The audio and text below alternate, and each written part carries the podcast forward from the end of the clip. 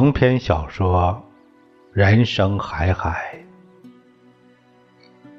作者麦家，有事了播讲。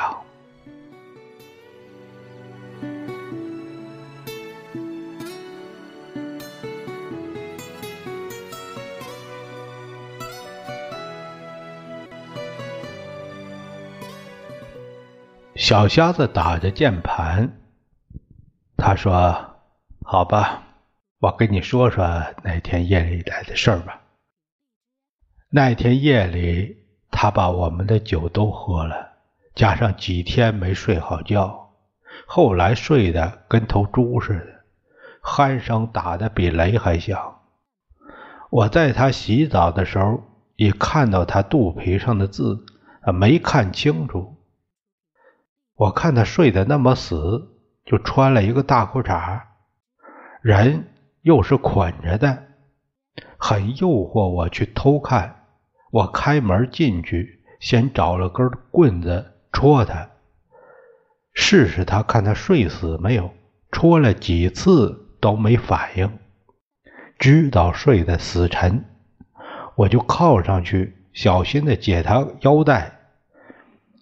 大裤衩一扒下来，没想到。里面还穿着贴身内裤，不是三角裤，是那种那种内裤，就是紧身高腰，快到肚脐眼那，要扒下它，没有扒下那大裤衩那么容易。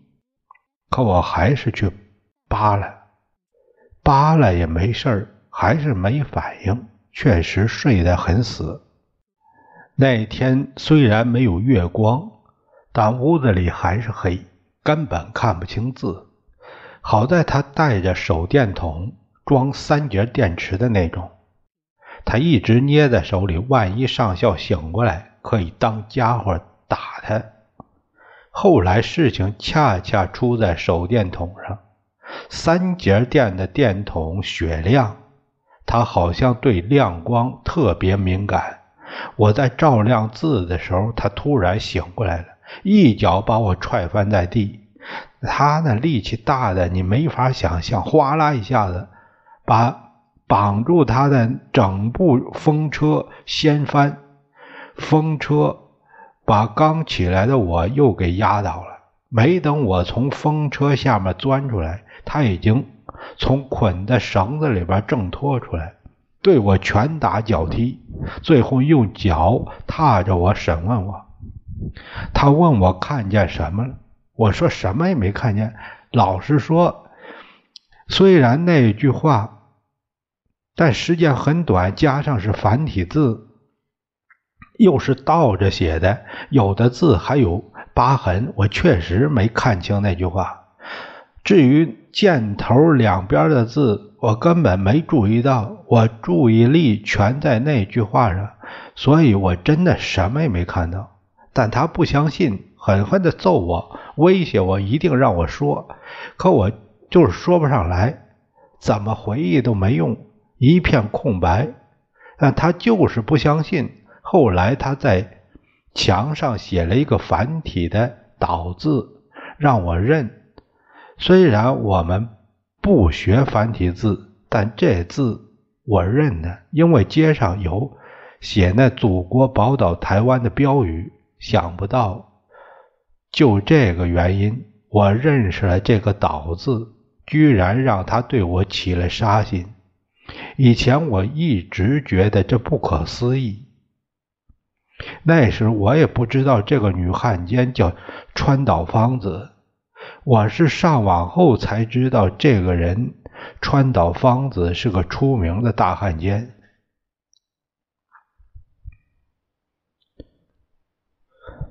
小瞎子说话比较啰嗦。首先，他认定女汉奸就是川岛芳子，然后他分析上校对他下手的原因，认为川岛芳子四个字里有三个简体字。而且笔画少，很容易一眼认下。唯一难认的就是“岛”字。上校发现他认的这个字以后，便认定他已经掌握这四个字。可以想象，即使小瞎子不知道这个人名，但必定会说出去。隐私处刻字多稀奇，稀奇就要炫耀说出去，自会有人知道这个女汉奸的名字。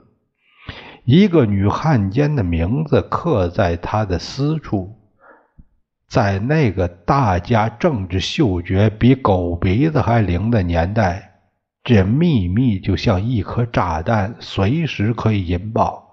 上校怎么可能置之不管呢？必须把炸弹引线拆掉，否则他随时可能粉身碎骨。这个夜晚。曾无数次出现在我的噩梦和猜想里，但这些细节和情节是我怎么也想不到的。我认为他说的是实话，否则当初他哪需要胡扯什么鸡奸犯的瞎话呢？只要把女汉奸的名字捅出来，不管是是不是川岛芳子。都可以把上校钉死在汉奸的耻辱柱上。所以现在我的问题是：你明知道上校肚皮上的字跟鸡奸犯无关，为什么非要说他是鸡奸犯呢？因为你爹是鸡奸犯。放屁！你不信是吧？告诉你，千真万确。我要放一个屁，天打五雷轰我！像真吃到一个屁，我心里又气又恼，不理他。过一会儿，他发过来一大段，当然又是啰里啰嗦的。所以呢，我就把这个字就是整理了一下。你知道，你爹是不叫的狗。最会咬人，平时都经常出手打人，何况老子动了他的奶酪。我回到村里后，最怕见到他。我猜他一定会报复我，对我下手，却想不到会下手那么狠，手段那么毒。他第一次欺负我。是我出院回家后第三天，我第一次出门，烟瘾发作，想去小店买烟，刚拐入祠堂的弄里，他像个鬼一样冒出来，把我揪住，灌倒在地，拖到一堆狗屎前，按着我的脑袋，让我吃了一嘴的狗屎。第二次。他让我吃牛粪，他说他要把村里所有牲口的屎粪都让我吃个遍，给疯子报仇，吓得我好长时间不敢单独出门。时间长了，伤疤好了忘了疼，我又开始单独出门了。有一天，他守在疯子家，他就是指的上校。疯子家院门后边，我刚走到门口，被他一下拖到院门，又拖到屋里。我使劲摇头，怕他又灌我屎粪。没想到扒下我裤子，击奸了我。这是第一次。以后尽管我时时防备，总是防不胜防，被一次次袭击，吓得我要死。他说的有鼻子有眼儿，看得我想吐，要关电脑又忍不住的看。那时候我也不知道疯子身上写的字是有罪的，但我从你爹鸡奸这个我这个事儿，我怀疑那些字一定跟鸡奸犯有关。我嘴不能说，手不能写。去说你爹的事儿，哪里说得清啊？可疯子身上的字不止我一个人看到，什么字没人知道。我就编出他是鸡奸犯那些字。他是鸡奸犯，大家自然会想到你爹也是鸡奸犯。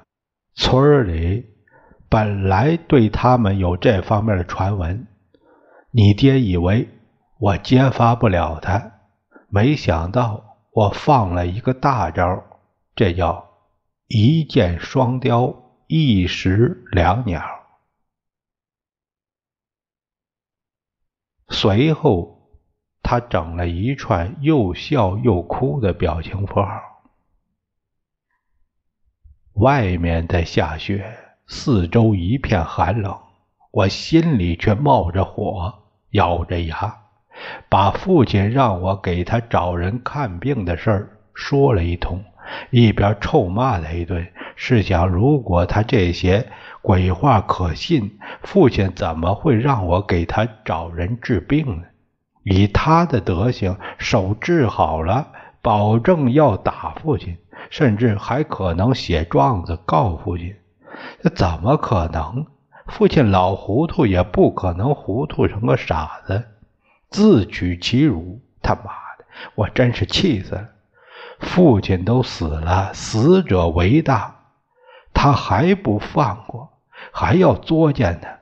父亲也真是瞎了眼，到死都还在为我给他找大师。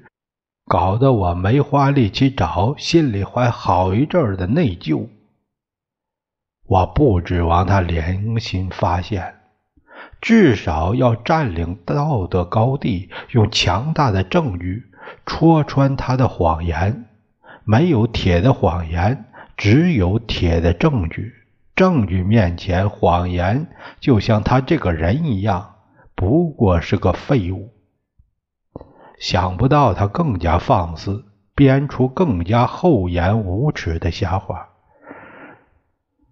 首先，我相信你说的，他私下也同我讲过要给我看病。其次，他相信我不会报复他，因为我们好着呢，我们是一对儿。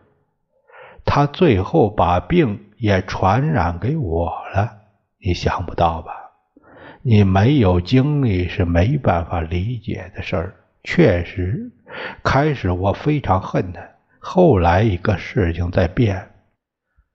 当你完全被人抛弃，成了垃圾，猪狗不如，生不如死的时候，有一个人却需要你，对你九十九个好，只有一个不好，你会怎么样？你会咽下个不好，去享受那九十九个好，然后慢慢的，你对那个不好也就习惯了，然后就成瘾了。我就这样被他培养成了他想要的人。说实话，我一点不恨他，因为要没他供我养我，对我好。我早饿死、冻死、病死了，死一百回都够了。我能活到今天，全托你爹的福。他为了供养我，把疯子的家底儿都掏空了，包括他的宝贝疙瘩、皮包、用金子打的手术刀具，都被他偷光卖了。放屁！放屁！他妈的！你就这样子还也配说金子？呸！我又不是没见过你以前的鬼样，一身臭，猪狗不如，还有人供养你，鬼养你。我很清楚，父亲是怕你死了变成恶鬼，对我作恶，才想对你讨个好，给我讨一个安生。等你死了，去问老保长吧。上校是不是鸡奸犯？不是，上校不是，哪来父亲的事？混蛋！看看你在网上说的那些话，哪句是真的？你整天鬼话连篇，不就是想骗钱骗色？现在又来想敲诈我是吧？见鬼吧！我真有一种冲动，想对他破口大骂，但我只是。愤怒地关掉电脑，明智的选择。刚关上，又启动，连上网，用狠狠一键把他从好友名单里删除。好像只有在这样加强的程序和动作中才解气，好像这样是把他杀了，这样才过瘾。杀死了吗？我得承认，没有。老实说，很难。像一个人要甩掉影子一样的难。父亲担心他死后变成鬼来对我作恶，其实他没死就变成我的恶鬼了。老是偷鸡摸狗，潜入我心底，一口口的咬我，时时刻刻的羞辱我。我想找一句报纸上的话来安慰自己，都找不到，找到的都不称心，好像都被虫蛀过。北京时间两千一四年十二月二日深夜九点四十三分，这是上校去世的时间。他在没有任何痛苦和恐惧中结束了最后一次心跳，身上盖着一床藏青色的羊绒毛毯，身边守着我和林阿姨。房间里弥漫着豆油和蜡烛燃烧滞留的沉闷气味。林阿姨一边咳嗽，一边最后一次为老伴儿行使着作为医生的职责。戴上耳挂，把听诊头贴在他脖颈左侧的动脉处听诊。放下听诊器，他看看床头的闹钟。悠悠的对我说：“九点四十三分，他走了。”上校生于民国七年，也就是一九一八年，差不多活了一个世纪，瘦高。几乎超出所有活人的想象和死者的期待。战友、亲人、朋友、敌人，有多少死者在地下等待？这些年，我每次看到他们，林阿姨总对我说一句话：“啊，真能活呀！”眼看要往百岁大寿冲刺，四天前下楼时一脚踏空，一个跟头摔下来，当场不省人事。阿姨是医生，知道这次是要走了，给他擦好身子，穿好寿衣，守在床前等他气绝。一线游丝。一样的气息，居然又挺了四天。我正好在国内，第二天赶来为他送终。三天里，阿姨至少又对我说过十几遍：“他真能活呀！”我总算熬过他了，一种庆幸跃然脸上，像。受尽了恩赐，我赶来想做些事，却无所事事。所有善后事宜，在我赶来前，阿姨已经全部做完。大到收拾所有遗物，小到给她剪指甲、修鼻毛，墓地在十年前就选好了，在我老家后山的坟地。在一向阳的山坡上，筑好墓穴，刻好墓碑，包括阿姨自己的。她是上校妻子，理当葬在我们村儿。她为婆婆送葬的哭声，至今还盘在我们家乡的上空，挂在老人们的嘴边儿。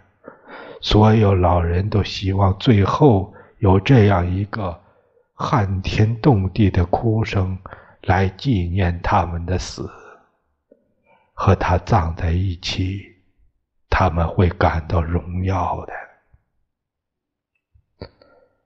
三天里，我只有一个任务，陪阿姨等上校闭上最后一口气。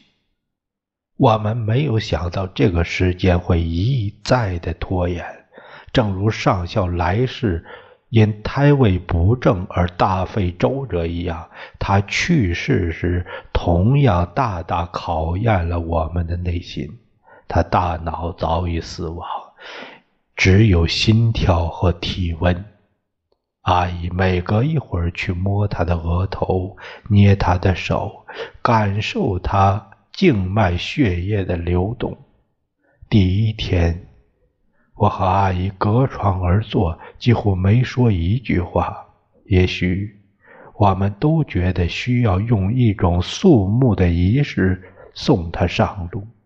房间里燃着一盏豆油长明灯，一对红蜡烛，这也是将亡之人应享受的仪式。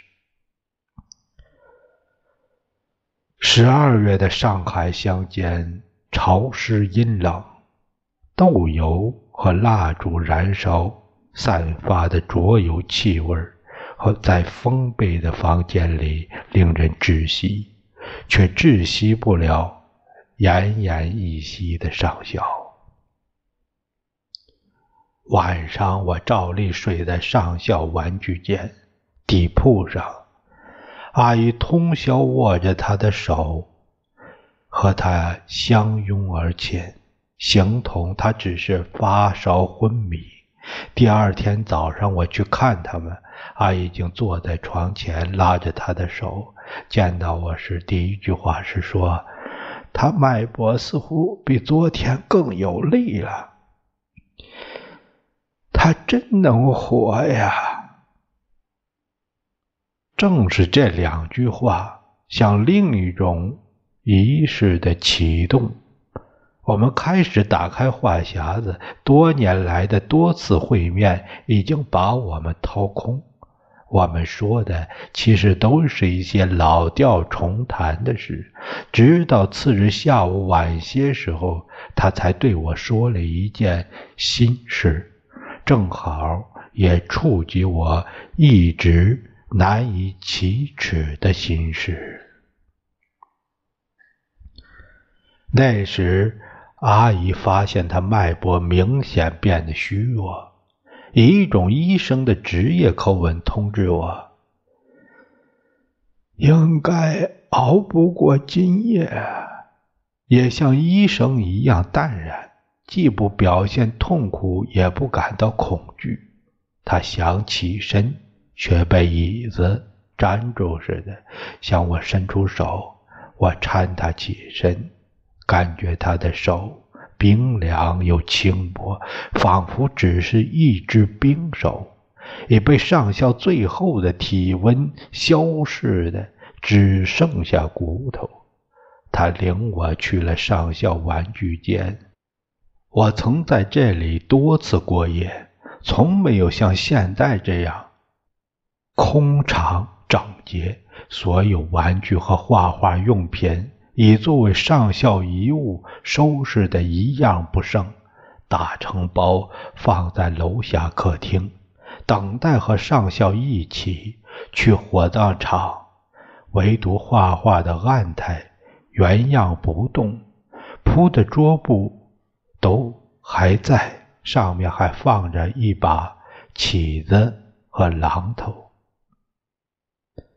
阿姨进屋，不加思索地走到案台前，叫我拿起起子和榔头，然后亲自扯下桌布，让我撬开面板。